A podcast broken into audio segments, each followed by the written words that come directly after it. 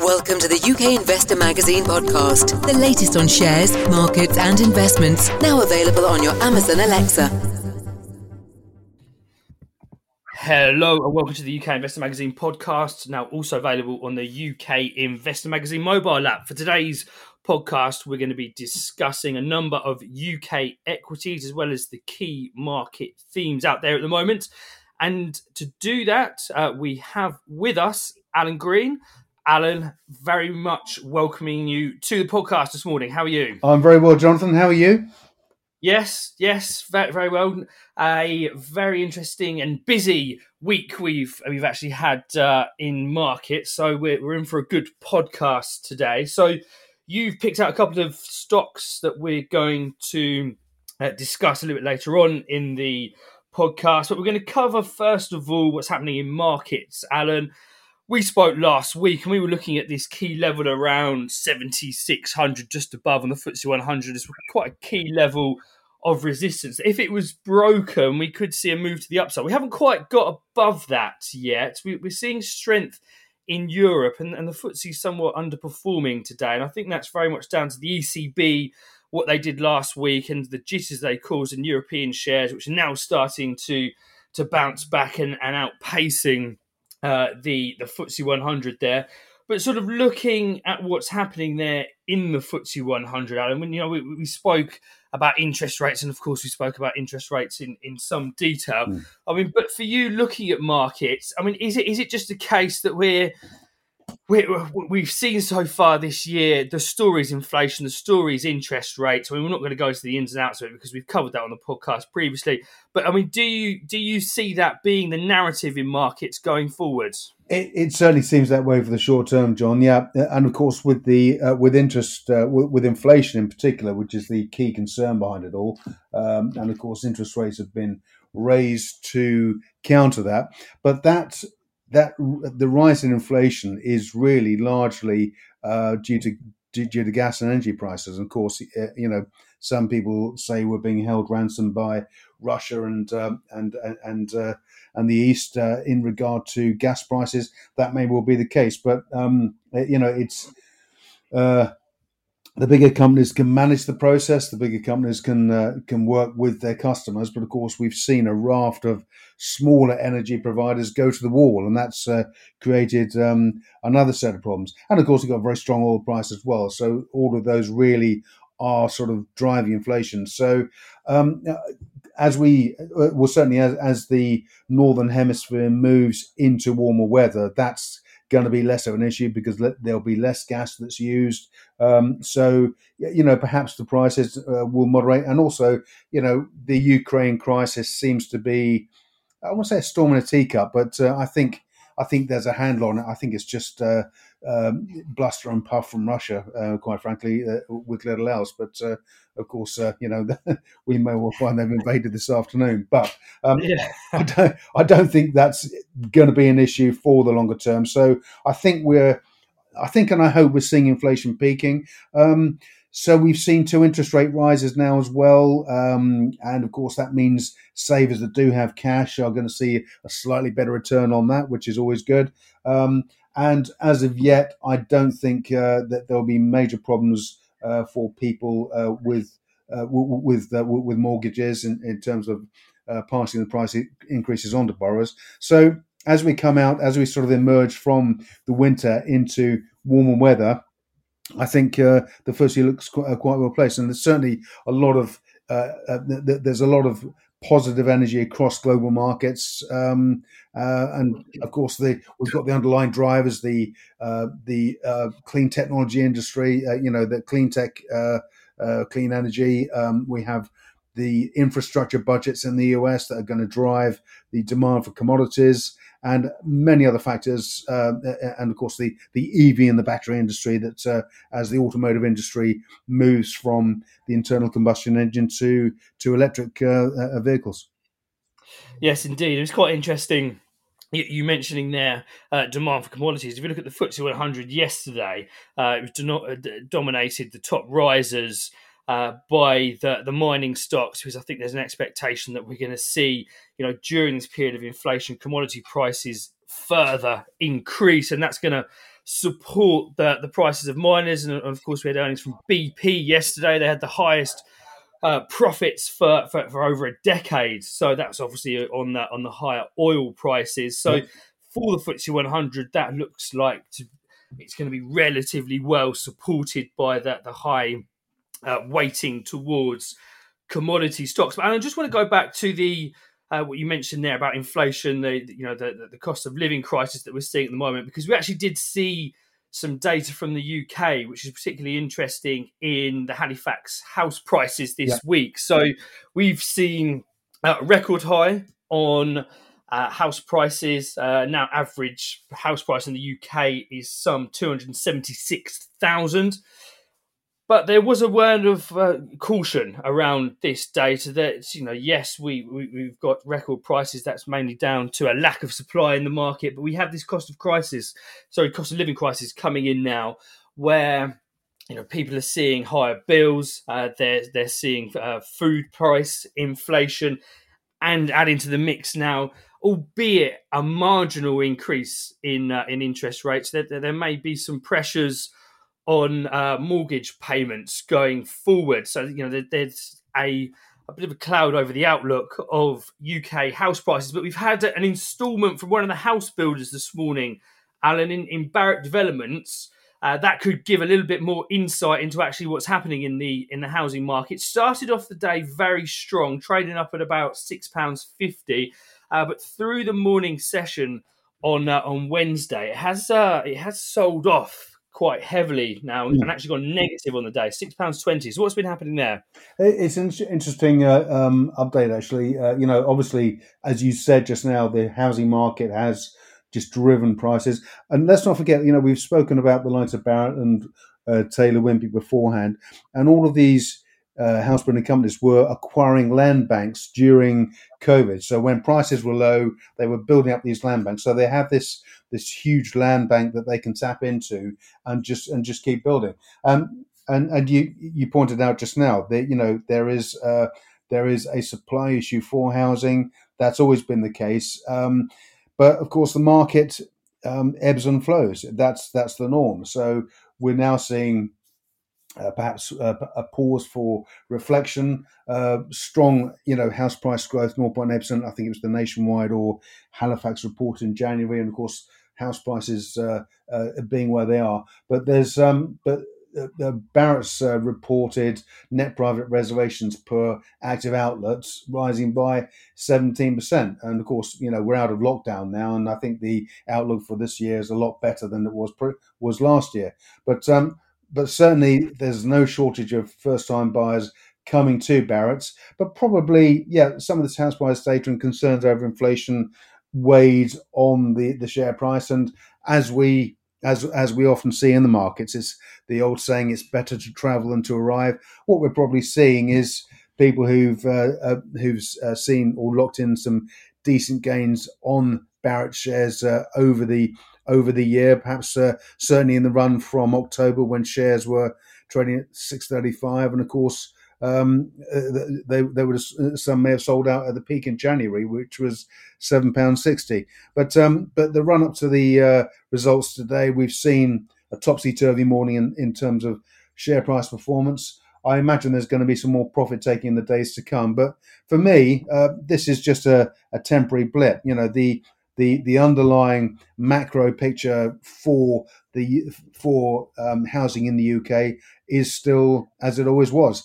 Um, and if there are higher interest rates, if um, if uh, if inflation does continue, then in order to sustain demand or, or help sustain demand, the uh, the lenders will modify the products they're offering, mortgage products they're offering to first-time buyers to ensure that uh, they continue can continue to attract um, uh, uh, uh their first-time buyers. But whether that will be at the same rate, of course, or not, we, we don't know. But certainly, uh, I, I, regard this as little more than a blip, and really, any dip in the in the share price, in Barratt share price, is probably a, a good buying opportunity.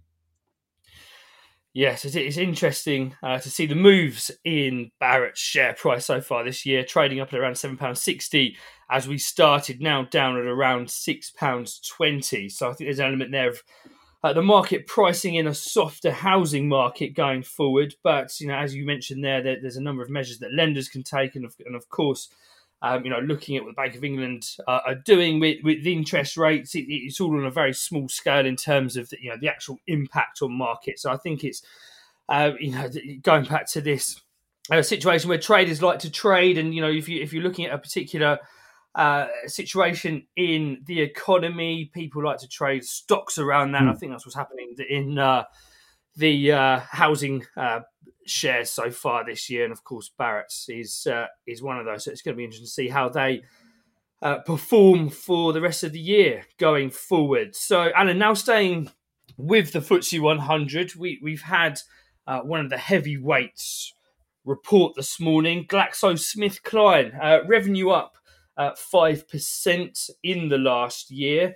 And they've actually said they're going to be looking at uh, an increase in profits for the next year of 12 to 14%. But looking at the market reaction, uh, not entirely impressed, off slightly. So what's uh, what's happening there? It's a funny old share, Glaxo. I've uh, I had Glaxo shares some time ago, and they, they don't seem to have moved too much in the last ten years, really. But uh, but the thing is, it's a steady performer.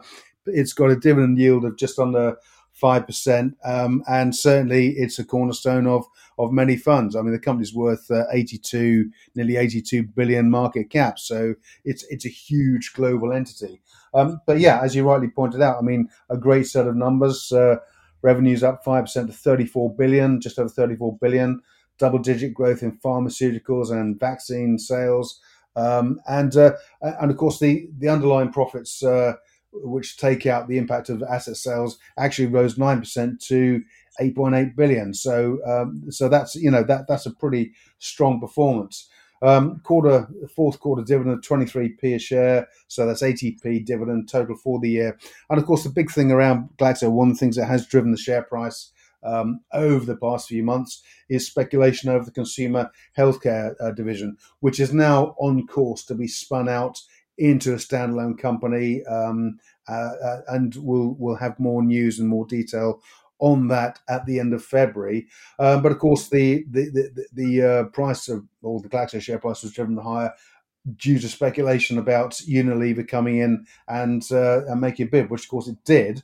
Um, but when Glaxo turned down uh, the Unilever bid. Um, hope they come back with a higher offer. Of course, Unilever didn't. They had a clear value. They saw how it would fit into their business. Um, and uh, and of course they uh, uh Glaxo decided uh, that they could get better value through spinning off as a standalone company. So that's still going ahead. Um, but of course, never say never. We may get an eleventh hour offer from Unilever that then proves on that, or of course there may be another potential suitor in the wings too. And that's the the great thing when you get some M and A activity like this. It really spices the market up and uh, increases liquidity and volume in these shares.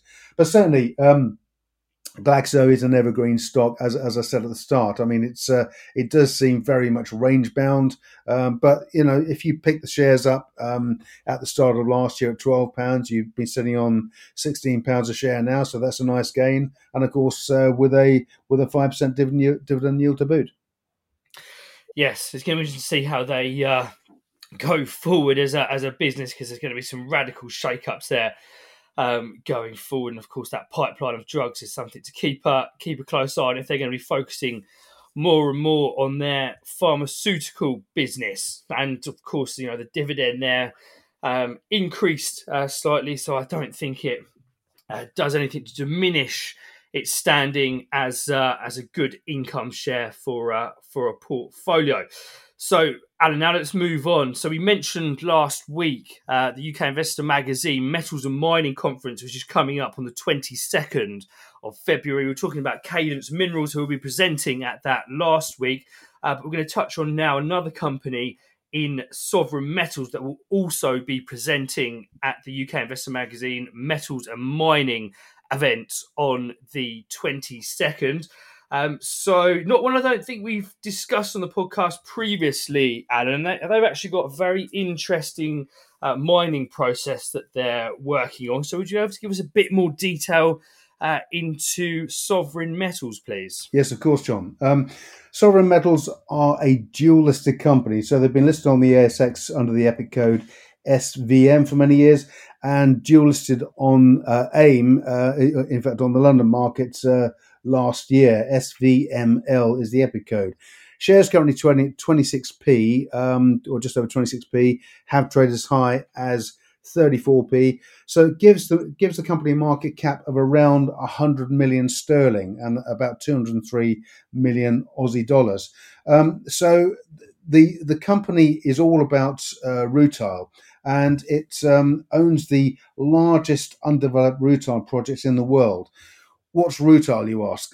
Uh, well, rutile is uh, is a critical mineral. Um, it, it, it's all about titanium. If if we look at uh, titanium is available from from from two two source minerals, ilmenite, which uh, contains about forty five percent titanium oxide.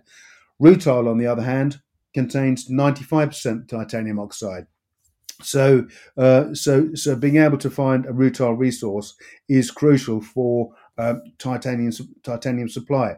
Um, it also has uh, other applications um, across a range of uh, uh, uh, across a range of uh, applications in glass and, and in, in gems, but it's really titanium where the where, where the real value lies for for uh, uh. So uh, rutile sells for about uh, two thousand dollars a ton, um, and uh, is there's a, there's a great deal of value in it. But um, over the past few years, the global production has has uh, come down from about six to seven hundred thousand tons per year down to um, about four to five hundred tons, a thousand tons a year. So there is a supply squeeze. There's a problem and that's why we have seen the price of rutile uh, rising gradually. Um, so the applications for titanium, of course, are vast. Um, it's it's a major component in the clean technology and the, the clean energy industry. For example, offshore wind farms, uh, the the uh, the uh, the, the pylons and the, the turbine blades and, and the mechanisms are coated with titanium, um, which obviously stops corrosion. It's in a highly, uh, it, it's in it's in a very um, uh, a very sort of uh, uh, uh, corrosive environment in the sea. It's also used um, in aerospace. It, of course, titanium is incredibly light, has a range of applications across the automotive and motorsport industry, but it also is a major component in paint. So if you think about going to uh, your DIY shop and getting cans of brilliant white paint, the brilliant the brilliant in the white actually comes from the titanium oxide that's in there. So it's a crucial it's a crucial mineral. Um, currently, uh, over the past year, the uh, uh, the there are two assets or two mining, uh, two rutile assets in Africa. One is Sierra Rutile in Sierra Leone that uh, uh, produced 120,000 tons last year. The other one is in Kwale in Kenya, um, which is the, uh, the, the asset, which uh, produced 76,000 tons last year. So between them, they produced over 32% of global uh, production. Now, um, Sovereign Metals owns the Kasiya asset in Malawi, and this is a huge area. It's uh, bigger than Zone One in London. It's absolutely vast, um, and it's estimated at the moment there are there are some 644 million tons of just over one percent rutile, which is at the same level as the uh, Sierra rutile asset in Sierra Leone. Um, so uh, once this the the the uh, the, the, the uh, asset has undergone a huge a scoping study and a lot of detailed work. Um, and this has been really driven by the uh, the managing director, Dr. Julian Stephens, who is a geologist in the resources sector, and he spent uh, he spent uh, the last nine years working in Malawi, um, working with the community there. Malawi is very much uh, viewed as the warm heart of Africa, but also from an access standpoint, um, there's very easy access via road and rail from the Kasiya project to to to to a, a, a deep water deep water port on, on the coast. Um, but the the numbers that have come back from this project are quite incredible. The net present value, or the NPV eight, is is estimated at eight hundred and sixty one million dollars, um, giving an internal rate of return of thirty six percent. And it's estimated that uh, once the mine is up and running, operating cost uh, per ton mine will be about uh, just under six dollars per ton, um, and that's uh, with 12 million tons per year and a 25 year mine life, estimated to deliver 161 million euros a year um, in EBITDA for the life of the mine. So it's an absolutely enormous project. This, but even more impressive is the fact that this, this study was undertaken across just over 40% of the entire area. So there is still uh, there is still um, just under 60% still to explore and uh, and and to include in the in the assessment. So it could well be that by the time they're finished, that uh, this project will dwarf any other. Um, it, will dwarf any other rutile project currently in production. So when you relate that to a market cap of 108 million, I think you can see that with an NPV of 861 million dollars, um, the, the company is modestly valued. If you look at uh, if you look at other mining stocks that uh, that um, have smaller assets, um, uh particularly in Africa, you'll see a, a, far higher valuation uh, attributed. And I think part of that is down to the fact that um, uh, you know there are so few rutile assets around the world that um, that, uh, uh, that there isn't probably enough awareness of the importance of rutile as a provider of titanium for uh, the uses I've described. But either way, I mean, this is a very exciting company, and I think um, I think it's going to offer some great upside as that project develops uh, during the year. Just want to add in as well. Also within the um, asset is a graphite project, which is um, the Malingunde Graphite Project, um, and again, there's uh, estimated um, uh, uh, um, 52, uh, 52 tons per annum of graphite concentrate can be produced from the Malingunde asset. But um, that's very much uh, on the back burner given the uh, developments uh, that taken place, place with the Kasiya asset. Indeed. I mean, what strikes me about sovereign metals is, is first of all the uniqueness of the of the assets. Mm in, in the rutile project they have there. And, and of course, as you mentioned there, the e- increasing demand uh, that, that's bound, about bouncing back for the, the, product. So that that does make for quite an exciting project to uh, keep uh, keep an eye on for investors. And as I mentioned at the beginning, they will be presenting at the UK Investor Magazine Metals and Mining Conference. I'll be talking a little bit more about rutile as well as going into more details of the assets. So do get yourself registered for that on the UK Investor Magazine website. So, Anna, now moving on to the final stock that we're going to be discussing today BATM Advanced Communications. Uh, this is a, a, company I don't think we've uh, touched on on the podcast uh, previously. We're looking at the share price. It's had quite uh, an exciting year over the last uh, 52 weeks. Uh, would you be able to give us a bit more detail on, on, on, them and what's their, their key operations? Certainly, John. Um, uh, so BATM, uh, BATM Advanced Communications, Epico BVC. The shares are currently trading at uh, 49.5p, having traded as high on the year as as 95p. Um, so very much at year lows, uh, which is a mystery. Well, it's not a mystery. We, I'll come to uh, I'll come on to that in a second. But what BATM do, um, they're an Israel based company. They're a provider of real time technology for networking and biomedical systems. Now, the biomedical systems uh, entails diagnostic laboratory equipment, um, which is uh, w- w- which is sold to emerging markets such as China, Russia, and South America.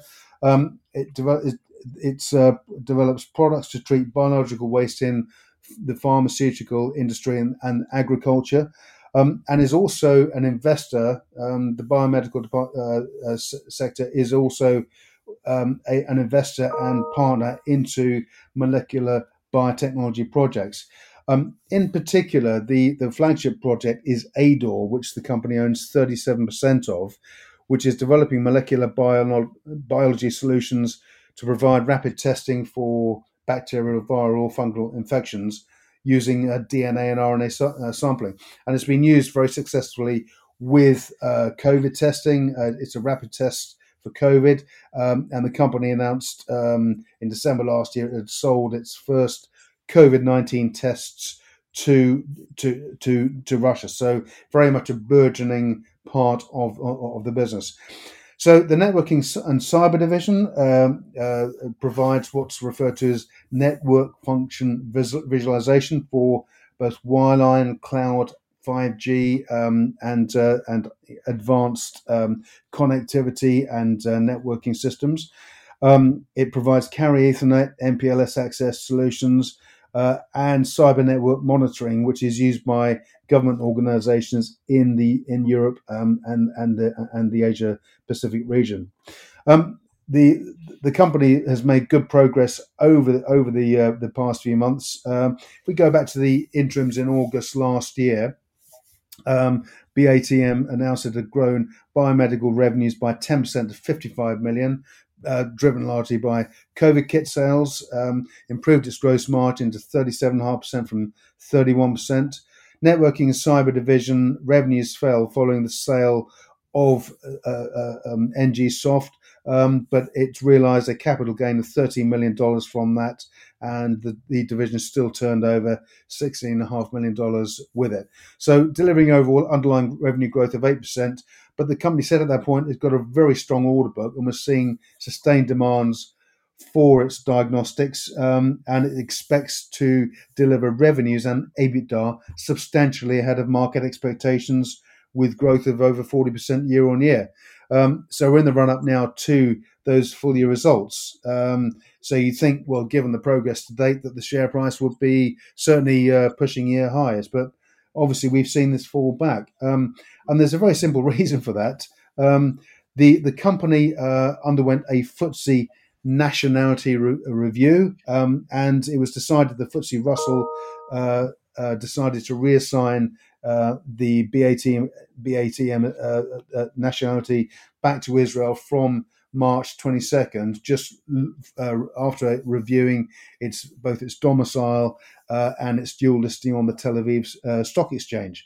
Um, th- that's had no material effect on the business whatsoever, but um, it does seem that um, looking across several of the leading bulletin boards, that um, a group of people took that as an opportunity to uh, to spread some rumours about the company and falsehoods, which uh, engaged uh, some of some, some of the people in that group in short selling. So it provided it, it created some downward pressure on the share price. Totally unfounded, and I think you'll see in the coming weeks that um, the company is going to uh, uh, it, it, will be uh, reporting to the market and uh, um, you know, th- there's every indication that uh, the uh, financial performance that uh, we've seen already from the biomedical division and the network and cyber division will be continuing on course. Um, just to say a couple of uh, words about the board. Gideon Ch- is the non-exec chairman. Um, he's uh, he's he's a, he serves on the board of many industries um, and Israel aircraft industries, and is a senior consultant uh, uh, across a, a, number of uh, uh, um, government departments in Israel, and also he's a professor at Tel Aviv University um, as well. Uh, Zvi Marom is the founder and CEO of the company, a former lieutenant in the Israeli Navy. He is uh, he's he's basically driven the company. Um, he's also a director of Shore Capital uh, uh, in the UK. Um, uh, it's UK company listed in Bermuda, in fact, um, and uh, he's uh, he, he's been a director at the forefront of BATM, driving the company forward. So, in short, um, there's, in my opinion, no reason for the share price to be down where it is. So, um, it, it, it, has created an opportunity, I think, to pick up a quality stock that's cash generative um, and fast growing in um, in a number of areas. So uh, there's a very good spread of risk from a, an investing standpoint. Added to which, the company also pays a dividend of one and a half percent. Indeed, that that's particularly exciting. Just looking at the news flow as, as you've highlighted there, you know that they've got a lot going on there as a as a company, and yes, you know obviously the nationality review has probably spooked the market more, more, than anything. But a very good point that you make there, Alan. In this has done nothing to change the underlying fundamentals and operations of of the business. So one that uh, maybe investors should have a have a look at and you know have a look through their recent announcements and what they're actually doing as a company because that looks particularly interesting. So, as a recap of the stocks we discussed today, first up was Barratt Developments with a ticker of BDEV. It was then GlaxoSmithKline with a ticker of GSK. It was then Sovereign Metals uh, with a ticker of SVML. And at the end was BATM Advanced Communications with a ticker of BVC. Alan, thank you very much for being on the podcast today. Thank you, Jonathan. So, just as a note to listeners, as I mentioned, Sovereign Metals will be presenting at the UK Investor Magazine's Metals and Mining Conference coming up on the 22nd of February. Do check out the notes of this podcast and our events section for details of how to sign up for that. Thank you very much.